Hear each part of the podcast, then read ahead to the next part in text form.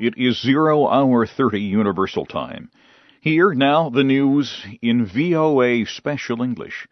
I'm Christopher Cruise reporting live from the VOA News Center in Washington. Millions of people on the east coast of the United States are preparing for Hurricane Irene. Weather experts say the hurricane may strike New York City President Obama says the storm will be extremely dangerous and costly.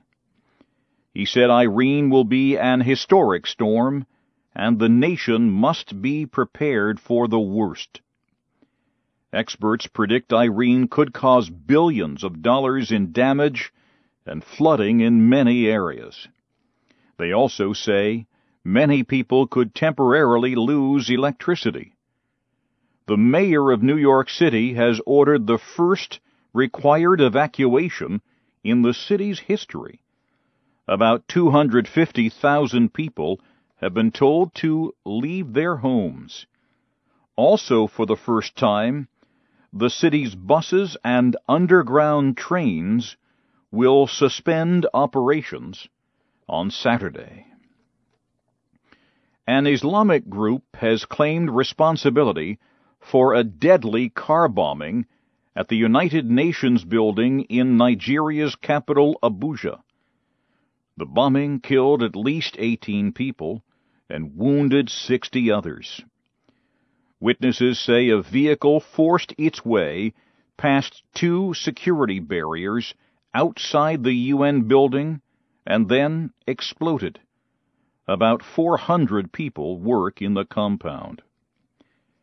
After the attack, a spokesman for Boko Haram told VOA that the group carried out the bombing. He said, This is just the beginning. NATO airplanes have struck an underground shelter in Sirte, the hometown of Libyan leader Muammar Gaddafi. At the same time, opposition fighters moved toward the coastal city to battle with pro-Gaddafi forces. Britain said Friday that its warplanes fired missiles at the underground shelter during the night. The African Union is calling for an inclusive temporary government in Libya. But the group did not join other world powers in recognizing the opposition Transitional National Council as the country's new government. The African Union's Peace and Security Committee announced the decision Friday after an emergency meeting in Ethiopia. Western diplomats attending the meeting say 20 African nations have individually recognized the TNC. The opposition coalition took control of the capital Tripoli this week. You are listening to the news in VOA Special English, live from Washington. At the United Nations, Russia has proposed a resolution calling for an immediate end to the violence in Syria. But the proposal does not support actions sought by Western countries. Two days ago, the United States and four European nations proposed a resolution on Syria. That resolution calls for actions against Syrian President Bashar al Assad, members of his family, and close aides. But the Russian measure does not condemn those responsible for the violence in Syria. It also does not seek to punish them. Thousands of protesters gathered in towns across Yemen Friday to call for the resignation of President Ali Abdullah Saleh. Government supporters also demonstrated. They carried pictures of Mr. Saleh and urged him to stay in office.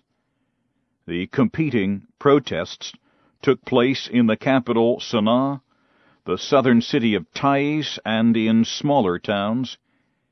Mr. Saleh remains in Saudi Arabia, where he is receiving medical care for wounds he suffered in an attack on the presidential headquarters in June.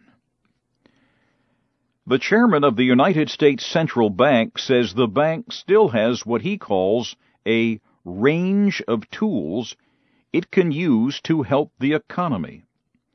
Federal Reserve Chairman Ben Bernanke spoke Friday to a group of top economists in the western state of Wyoming. He said most of the economic policies that support strong economic growth in the United States are not under the control of the central bank. Mr. Bernanke said the recent political disputes over the debt limit, government spending, and other issues hurt the economy. He said they affected both businesses and American consumers. The chairman said it is necessary to cut the nation's debt over the next few years, but he said that should be done without cutting the spending that is now supporting the economic recovery. Mexican President Felipe Calderon has declared three days of mourning after more than 50 people were killed in northern Mexico. They died on Thursday when gunmen set fire to a casino in the city of Monterrey. Officials suspect the gunmen have ties to drug dealers. Mr. Calderon called the violence barbaric and the worst attack on innocent civilians in Mexico in a long time. He called the attackers terrorists who have no limits on their violence. Mexico is offering more than $2 million for information that leads to the arrest of the gunman.